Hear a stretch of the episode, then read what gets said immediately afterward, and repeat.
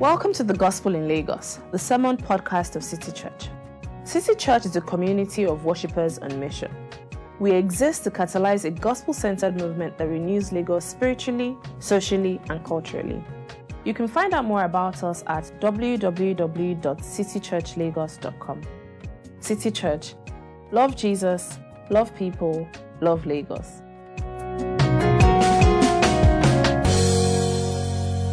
Good morning, church. Our Bible reading this morning is taken from the book of Ruth, chapter 3, verse 1 to 11. At the end of the reading, I'll say, This is the word of the Lord. Please respond by saying, Thanks be to God. One day, Ruth's mother in law, Naomi, said to her, My daughter, I must find a home for you where you will be well provided for. Now, Boaz, whose women you have worked, is a relative of ours. Tonight he will be winnowing barley in the threshing floor. Wash, put on perfume, and get dressed in your best clothes. Then go down to the threshing floor. But don't let him know you are there until he has finished eating and drinking. When he lies down, note the place where he is lying. Then go and uncover his feet and lie down. He will tell you what to do. I will do whatever you say, Ruth answered. So she went down to the threshing floor and did everything her mother in law told her to do. When Boaz had finished eating and drinking and was in good spirits, he went over to lie down at the far end of the grain pile. Ruth approached quietly, uncovered his feet, and lay down. In the middle of the night, something startled the man. He turned, and there was a woman lying at his feet. Who are you? he asked. I'm your servant Ruth, she said. Spread the corner of your garment over me, since you are a guardian redeemer of our family. The Lord bless you, my daughter, he replied. This kindness is greater than that which you showed earlier. You have not run after the younger men, whether rich or poor. And now, my daughter, don't be afraid. I will do for you all you ask. All the people of my town know that you're a woman of noble character. This is the word of the Lord. Good morning, everyone. Can you hear me? Yes. Welcome. Welcome to City Church. We're in a series on the book of Ruth. We are continuing our series on the book of Ruth, and we've been exploring how God is at work in the ordinary circumstances of our lives. And we've been looking at the story of the book of Ruth. And while tracing the story of Ruth, we've been looking at the ordinary issues that came up in the life of the characters that also come up in our own lives. And so we've talked about emigration or Japa, we've talked about friendship, we've talked about work, and today we are going to be talking about relationships, romantic relationships. and when we say ordinary circumstances and romance in the same breath, people are not always happy with that. Because the last thing we want is for our love story to be described as ordinary. We want the stuff that fairy tales are made of. We want a love story that is giving goals. We want the story that people will listen and say those two famous words God, when? But sometimes romance doesn't work like that. The story we are going to look at did not work like that. It's not an ideal love story. Most women will not want to be the person to propose to a man. It's a bit unusual. But despite that, it has a lot to teach us today. Because as we'll see from the passage, what matters for a flourishing relationship, what matters the most is not how cute the story is, but the principles that it is built on. So we're going to look at Ruth chapter 3 from verse 1 all the way to verse 11. But before we do that, let us, let us pray. Lord, we know that you are here. We ask that you will speak to us today. We ask that you will break the yokes and lift the heavy burdens. Jesus, we call unto you. You are full of compassion and unbounded love. We ask that you will visit us with your salvation and enter every trembling heart. In the name of Jesus. Amen. So, a brief recap of what has been going on in the passage. We've been following the story of a Jewish woman named Naomi who relocated from Israel to Moab with her family because of economic hardship. But while she's there, her husband and her two sons die, and eventually she comes back to Israel at the beginning of the harvest with one of her daughter, daughters in law called Ruth. But by this time, they are destitute. They have no land, they have no money, and they have no children.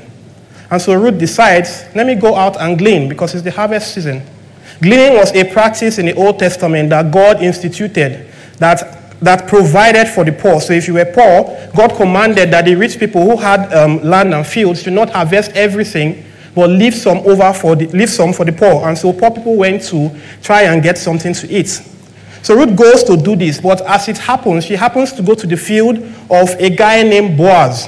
And Boaz happens to be a kinsman of Naomi, which means that he's an eligible spouse, he's a potential spouse for Ruth.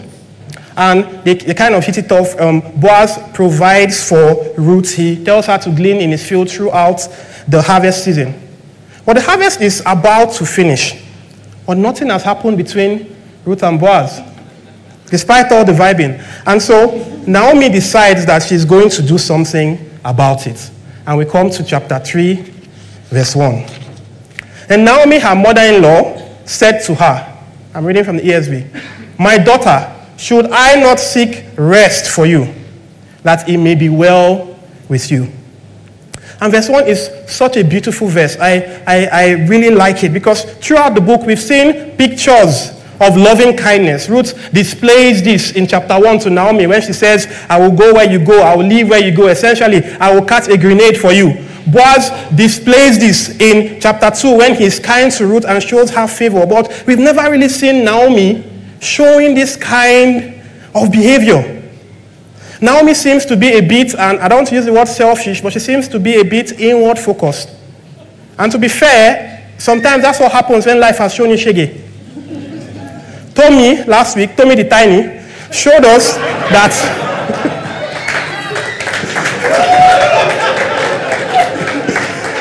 that Victor, Victor.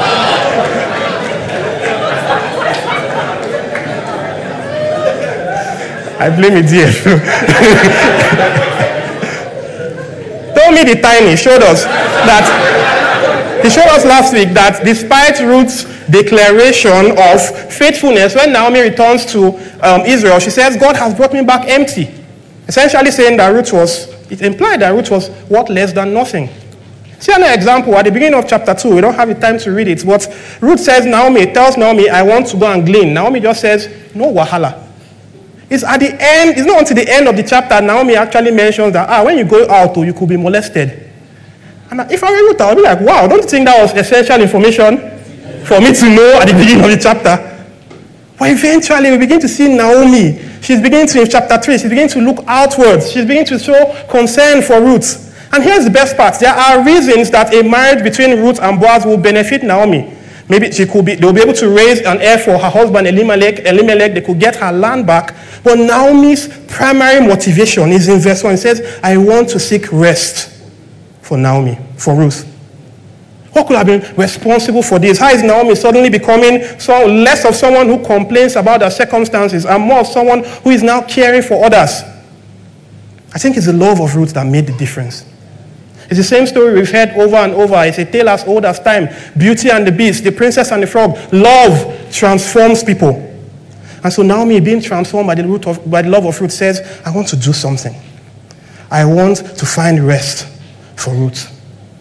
So in verse 2, she says, Is not Boaz our relative with whose young woman you were? See, he is winnowing barley tonight at the threshing floor.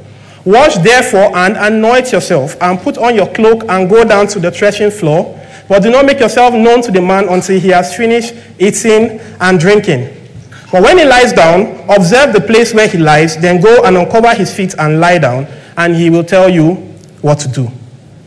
I want to sound a note of caution here. This story is about how Ruth got a husband, not a template for how anybody can get a spouse. And unfortunately, how this passage is often applied is that people are told, actually, mostly single women are told, that if you want a sure banker way to get married, if you want to move from God when to see what the Lord has done, there are three things you can see in this passage, three A's you can see in this passage be attractive, be available, and be assertive. We see be attractive in verse 3. Ruth was asked to take a bath, change her clothes, use perfume. So they say you have to package. Go and buy perfume. Tell the sales perfume. Call him. you have to be available. She was, she, so she went to the threshing floor and was lay at his feet. And so they said this is the famous part about strategically positioning yourself. They said, be in his space. Laugh at his jokes. Start playing Fantasy Premier League. Ask him what he learned in service. And the more you're in his space, then things will begin to happen. And finally, if that doesn't work, you may have to be assertive. This was when Ruth shot her shot. But if you have done the first two well, it will not come to this. And if it comes to this, you'll be guaranteed success. Now, there's nothing inherently sinful about this advice. But the problem that is often presented as a recipe. If you do this correctly, you will be guaranteed, guaranteed the same results. But we know that it doesn't always work. More than that, the recipe view is taking passages of the Bible that are pres- descriptive and making them prescrip- prescriptive. They are taking narrative portions of the Bible that just tell you this is what happened and making them normative, that this is what ought to happen. But despite the story not being a recipe, it's still a very helpful passage. Because there are quite a number of principles that we see all over the Bible for flourishing relationships that show up at, what point, at one point or the other in this story.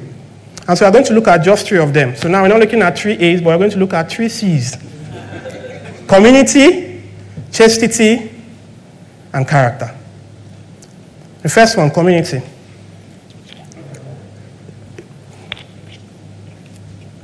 Let me say something that was not controversial until fairly recently. Courtship is a community project. We see in verse 2 Naomi initiating the move to look for a spouse for Ruth. Also, not just that, in, in verse 11, we'll get to that. Boaz says he has gotten feedback about Ruth from other people.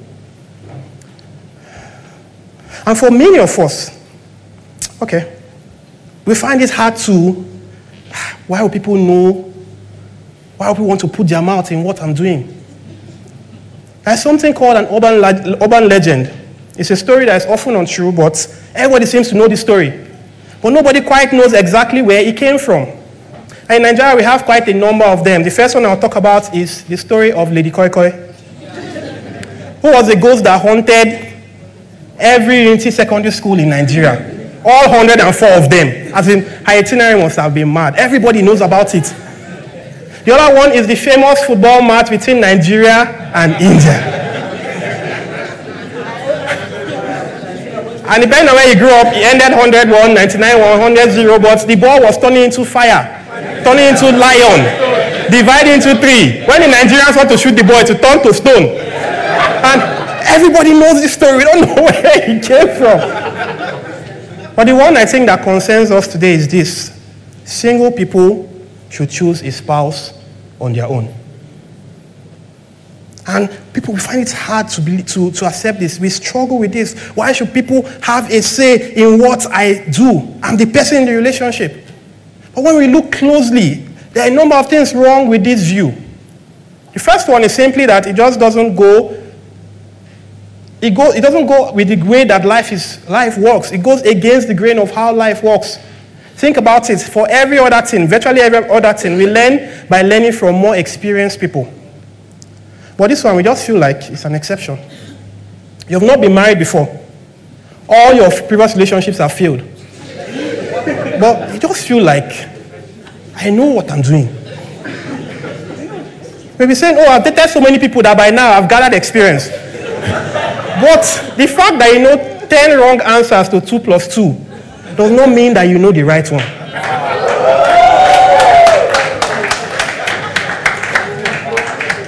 Second thing is that sometimes we can be so involved in a situation that it's very hard to see straight. You'll be seeing red flag. It will, in fact, it'll be like sirens. Will be blinking at you. But you'll be explaining it away. You have been dating for months, you have not met any of their friends, not any of their family, but it's because they are a private person. The worst I've heard is, a, is, a, is was a lady that her boyfriend put a knife to her neck. And she said, he did it to, for me to demonstrate how much he, I trust him. you know why you cannot see? you know why you cannot see these red flags? Okay. It's because distance is necessary for perspective. And this is why our relationships need the input of community. It's precisely because they are somewhat distant from the relationship that they are able to give us often objective feedback. The aim of dating is not just a time for vibes or a time to save up for your wedding. It's actually to ascertain whether you guys are a good fit for marriage. And doesn't it make sense to take advantage of all the great inputs that you can possibly get? And so I want to challenge you if you're dating someone, please Talk to older, more wiser, older, wiser, more mature people and invite them into your relationship. If you're planning working towards marriage and you're not considering it, please talk to one of the leaders and plan to do marriage counseling. It's going to help you. Well, the input of the community does not end when you say, I do. Marriage itself is a community project. For me personally, when I hear people say, oh, the first two years of my marriage were hell, I wanted to leave the marriage. Next thing that comes to my mind is, were you doing it alone? This is a hill I'm willing to die on. The most demonic, the most demonic advice about marriage, I say this all the time, I don't use those words lightly. The most demonic advice about marriage I have ever heard is don't let a third party into your marriage. And what often happens is a situation that could have been nipped in the bud will just degenerate and degenerate until there's a complete breakdown. And here's a proverb I heard from DF over the weekend. The matter that you don't want the fathers to hear, you will call them to settle it. Eventually, not only will third parties hear about it, sixth and seventh and eighth parties will hear about it. But often people give the pushback, oh, bad advice can spoil your marriage. Yes, that's true, but the solution is not to throw away the baby with the bathwater. Go and get good advice. I don't think if you talk to any leaders of the leaders here, they will give you bad advice. But not just in dating or marriage. Beyond that, we need to be allowing other mature people to speak into our lives. The Bible actually describes this as the normative way that the church should function. In the book of Titus, older women are commanded to teach the younger women how to live like the people of God. And I think it applies to men as well. And if you're an older person, I want to appeal to you. Please, can you consider getting more involved in the life of the younger people? I know that in Lagos, we are always afraid that lean on me will turn to press me die. But, but, what, but think of it as an opportunity to reciprocate the love that you've received from Christ. We can extend ourselves like Naomi did, like we saw, like Naomi did to help Ruth. And I just want to say that they will not be happy that I say this, but there are people in church that are doing a great job like this. People like DF and DJ. They are incredibly busy, but they spend so much time with the young men of this church, advising them, trying to help them. It's a great thing. It's worthy of emulation. But that's just one side of the equation. There's something very important that we see in verse 5. He says, And she replied, All that you say, I will do. Ruth is submitting to Naomi's wisdom on this issue. You cannot benefit from the wisdom of older people if you're not teachable.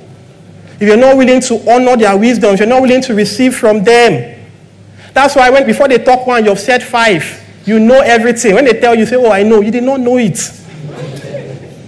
Sometimes we stay away from community because we don't want to hear advice that goes against what we've already decided in our mind that we want to do.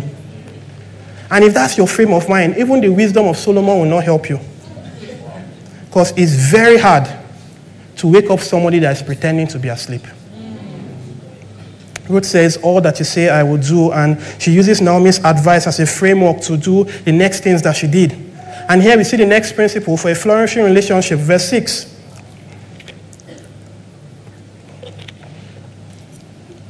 So she went down to the threshing floor and did just as her mother in law had commanded her.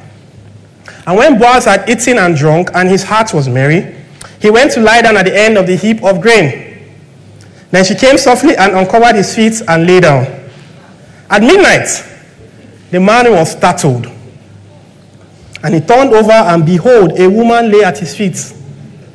He said, Who are you? And she answered, I am Ruth, your servant. Spread your wings over your servant, for you are a redeemer. And in some versions, it is translated as spread the corner of your garment over me. And if you're asking yourself, what on earth is going on here? Just know you're not the only one. What everybody is clear on is that Ruth proposes marriage to Boaz. But the author wraps this passage in so much innuendo that this is actually a very hotly debated passage. Because the words fit, uncover, and lay they have other meanings in the Bible that are somewhat R-rated. I cannot talk about them now.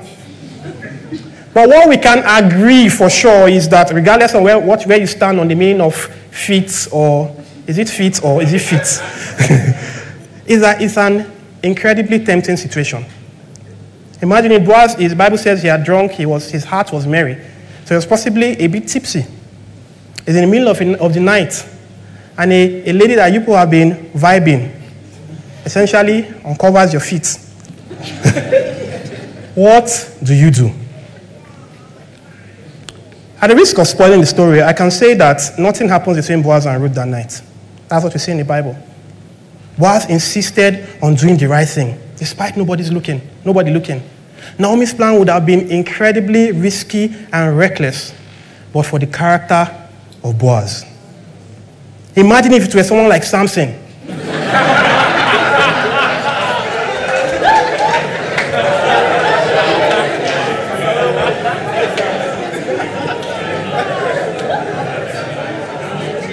or David.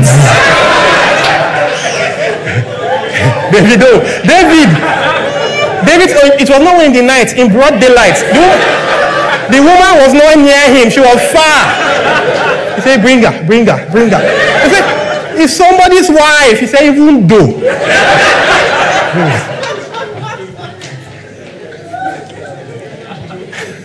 Imagine if it were you.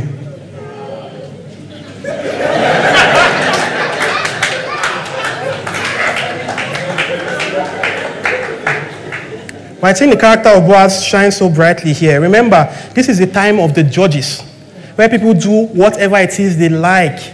In fact, the story of, and we see at, towards the end of Judges, that a woman was pretty much raped to death, happened just a few miles away from Bethlehem.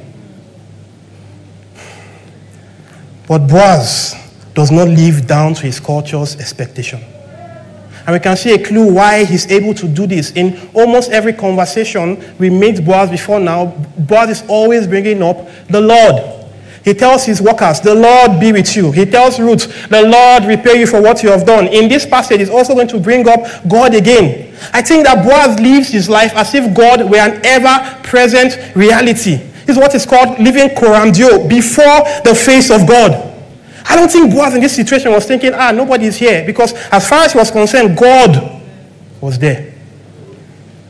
It's exactly how Joseph is able to resist Potiphar's wife. Remember what he said? He said, How can I do this great wickedness? Not against Potiphar, but against God. Brothers and sisters, God calls us to sexual purity in our relationships. However, what some of us are doing is, ah, if I cannot eat the suya, I might as well, I can at least lick the pepper. But what God is actually telling us is this, but among, well, among you there must not even be a hint, a hint of sexual immorality because these are improper for God's people. Ephesians chapter 5 verse 3.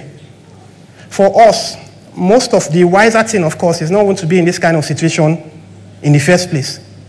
As a proverb I like, like so much, it says, The ocean does not swallow the person whose leg does not come into contact with it. We keep putting ourselves in situations where sexual sin is inevitable. And then we'll now be shocked when, when it happens. Why are you surprised? And this is just, isn't just for married, unmarried people, but for married people as well. Here's a simple piece of advice don't trust yourself. Don't trust yourself. For people that are dating, there's nothing that you need to do while you're not married that you need to do that you cannot do in a public view. And I often tell people that I know are dating, if you need a place to hang out, come to my house. I think married people need to be opening their homes as well. Remember, this is part of what it means for courtship to be a community affair. Guys, let's help ourselves. Don't say, ah, Ruth and Boaz were in the middle of the night on the threshing floor and nothing happened. So I'll be okay. Spoiler alert, you will not be okay. But the third seed that we see in this passage is character. Verse 10, it says, May you be blessed by the Lord, my daughter. And I always roll my eyes here. I say, Why are you calling her your daughter, bro? She was saying, You like her. She has already told you, I want to marry you. You're still calling her my daughter. What is going on, boss? You have made this last kindness greater than the first, in that you have not gone after young men, whether poor or rich. And now, my daughter, do not fear. I will do for you all you ask. For all my fellow townsmen know that you are a worthy woman. We see that Boaz does not judge Ruth based on who she used to be, but on who she is now and who she is becoming. And this is striking because Ruth is a Moabite. And to Jews hearing the story, there's something that immediately comes to their mind when they hear Moabites. There was a stereotype associated with Moabites. The best way I can explain it, a good way to explain it, is when you hear that a girl is dating a guy called Femi. Anything you see, manage it like that. I saw like I saw it tweeted if they, if you guys if, if, you, if people call him Femi, you may be able to manage it. If they call him Femo, ah, but if they call him Femo Lala, run, oh, increase your speed. The Moabites were the Femis of the ancient world.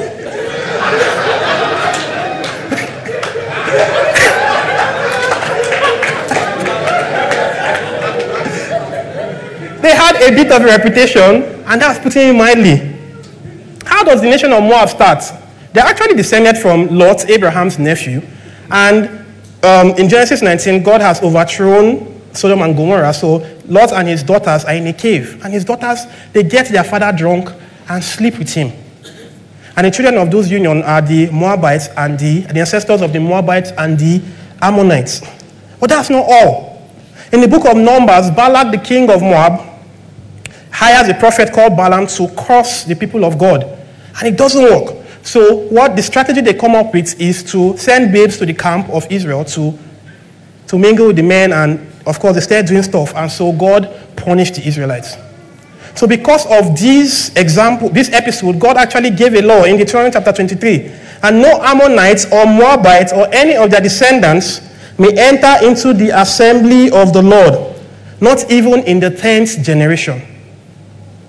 Yet Boaz looks at this woman and does not refer to her as Ruth the Moabite, but as a worthy woman. In other words, he's saying, What is paramount to me, what shines the most to me, is not your past, is not your background, but your present character. And so many times when it comes to choosing our spouse, we judge people's past, we judge people's background, and automatically disqualify them based on that. Oh, they come from a broken home. Cancel.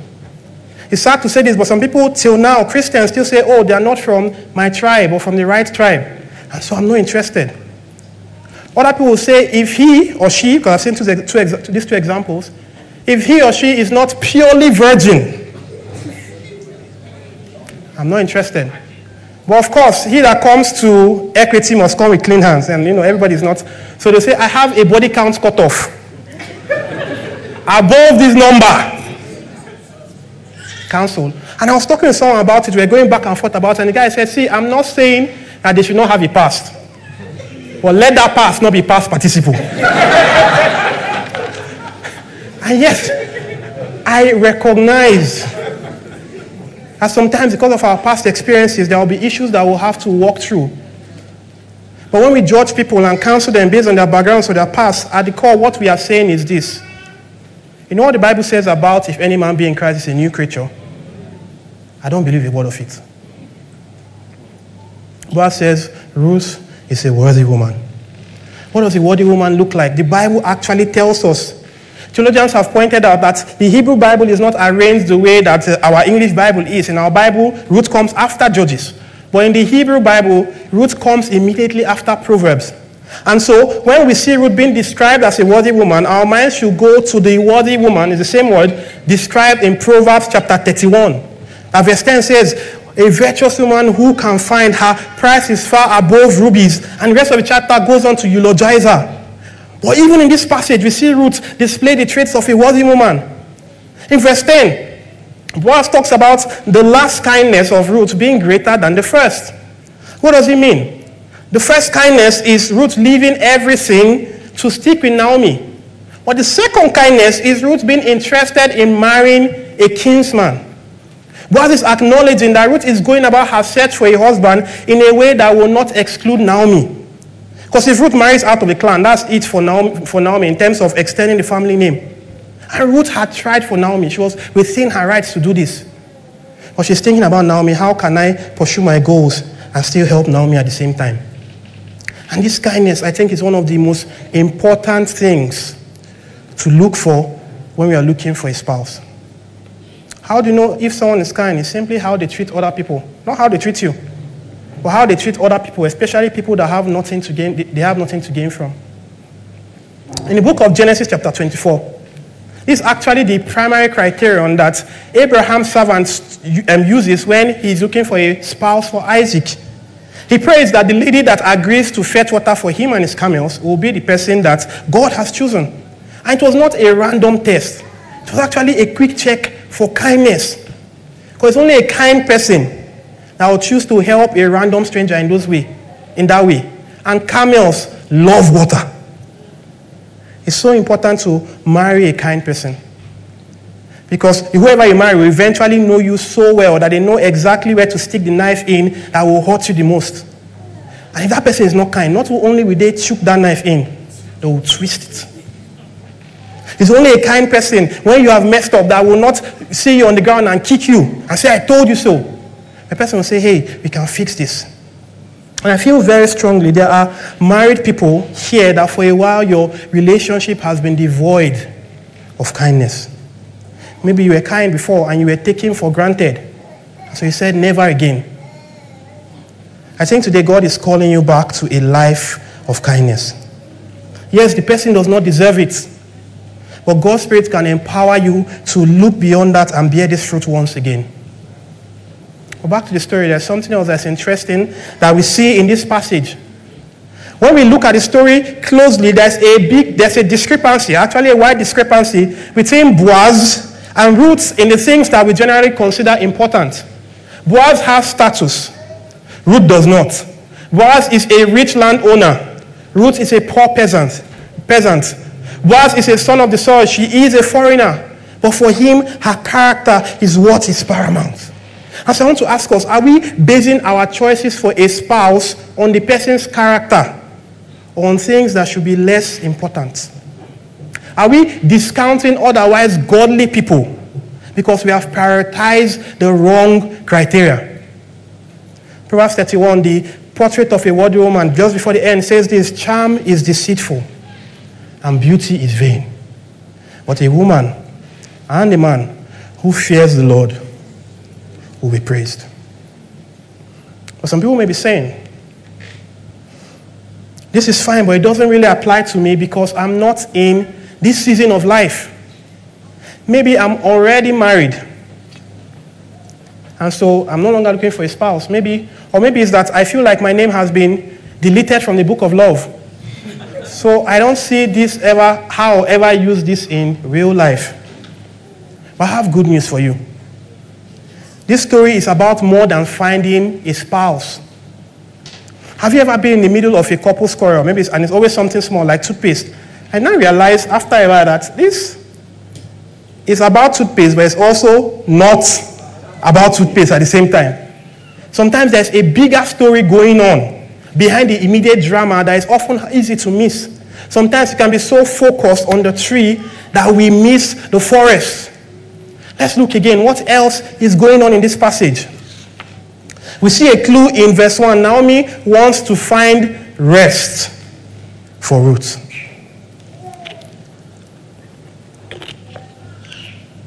And yes, she's speaking about marriage, but she seems to use the word in a way that is separate and a bit different from just marriage. See what she says in Ruth chapter 1, verse 9. May the Lord grant that each of you will find rest in the home of another husband. You see? It was not the marriage that was the rest itself, it was a means to rest. It was something that leads to rest. Because you see, for the Jews, rest was a loaded word. It was not just relaxation, it was not just a home. It was to enter into the fulfillment of God's promise, to be in a place of flourishing and harmony. And I think this desire for rest is hardwired into every single one of us. We are all on a quest for flourishing, for satisfaction, for happiness. We are all looking for rest. And many of us can identify with Ruth in verse 7. She is at the threshing floor, is in the middle of the night. She has listened to Naomi. She has been told it's all on you. Wear your cloak, have a bath, and anoint yourself. She has done that. Mark where Boaz is. She has done that. Go and lie down and uncover his feet. She has also done that. And now she's waiting. It's in the middle of the night. Time is going. She's saying Boaz just needs to wake up. Boaz just needs to wake up, and then it will all be worth it. Sometimes it can feel like we are perpetually living in anticipation. If only I get married, then I will finally be happy. Maybe it's not marriage we are looking to to give us rest, but if only I have X amount of money, I will finally be happy. If only I have kids, then I'll be happy. If only I can jackpot from this country, then I will finally flourish. These things have become our Boaz. And we are looking to them and saying, like Ruth in verse 9, cover me with your wings. Cover me with the corner of your garment. Spread the corner of your garment over me. But for many of us, when we actually achieve these things, we find that it's still not enough. There's always something else that we feel like we have to get.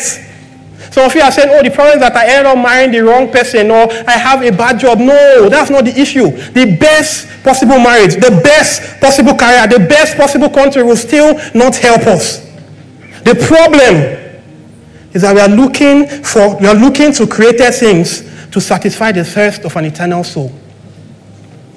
Brothers and sisters, all our Boazes, the good things we desire and look to for rest will never ultimately satisfy us because they were intended to be signboards, not destinations.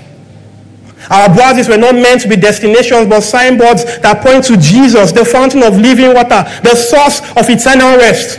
He is the one that can truly satisfy us. He is the true and better Boaz because you see, while it was our Ruth in this passage to go out into the night to seek for Boaz to give her rest, Jesus is the one that takes the initiative and goes out into the night of God's judgment so he can bring rest to us.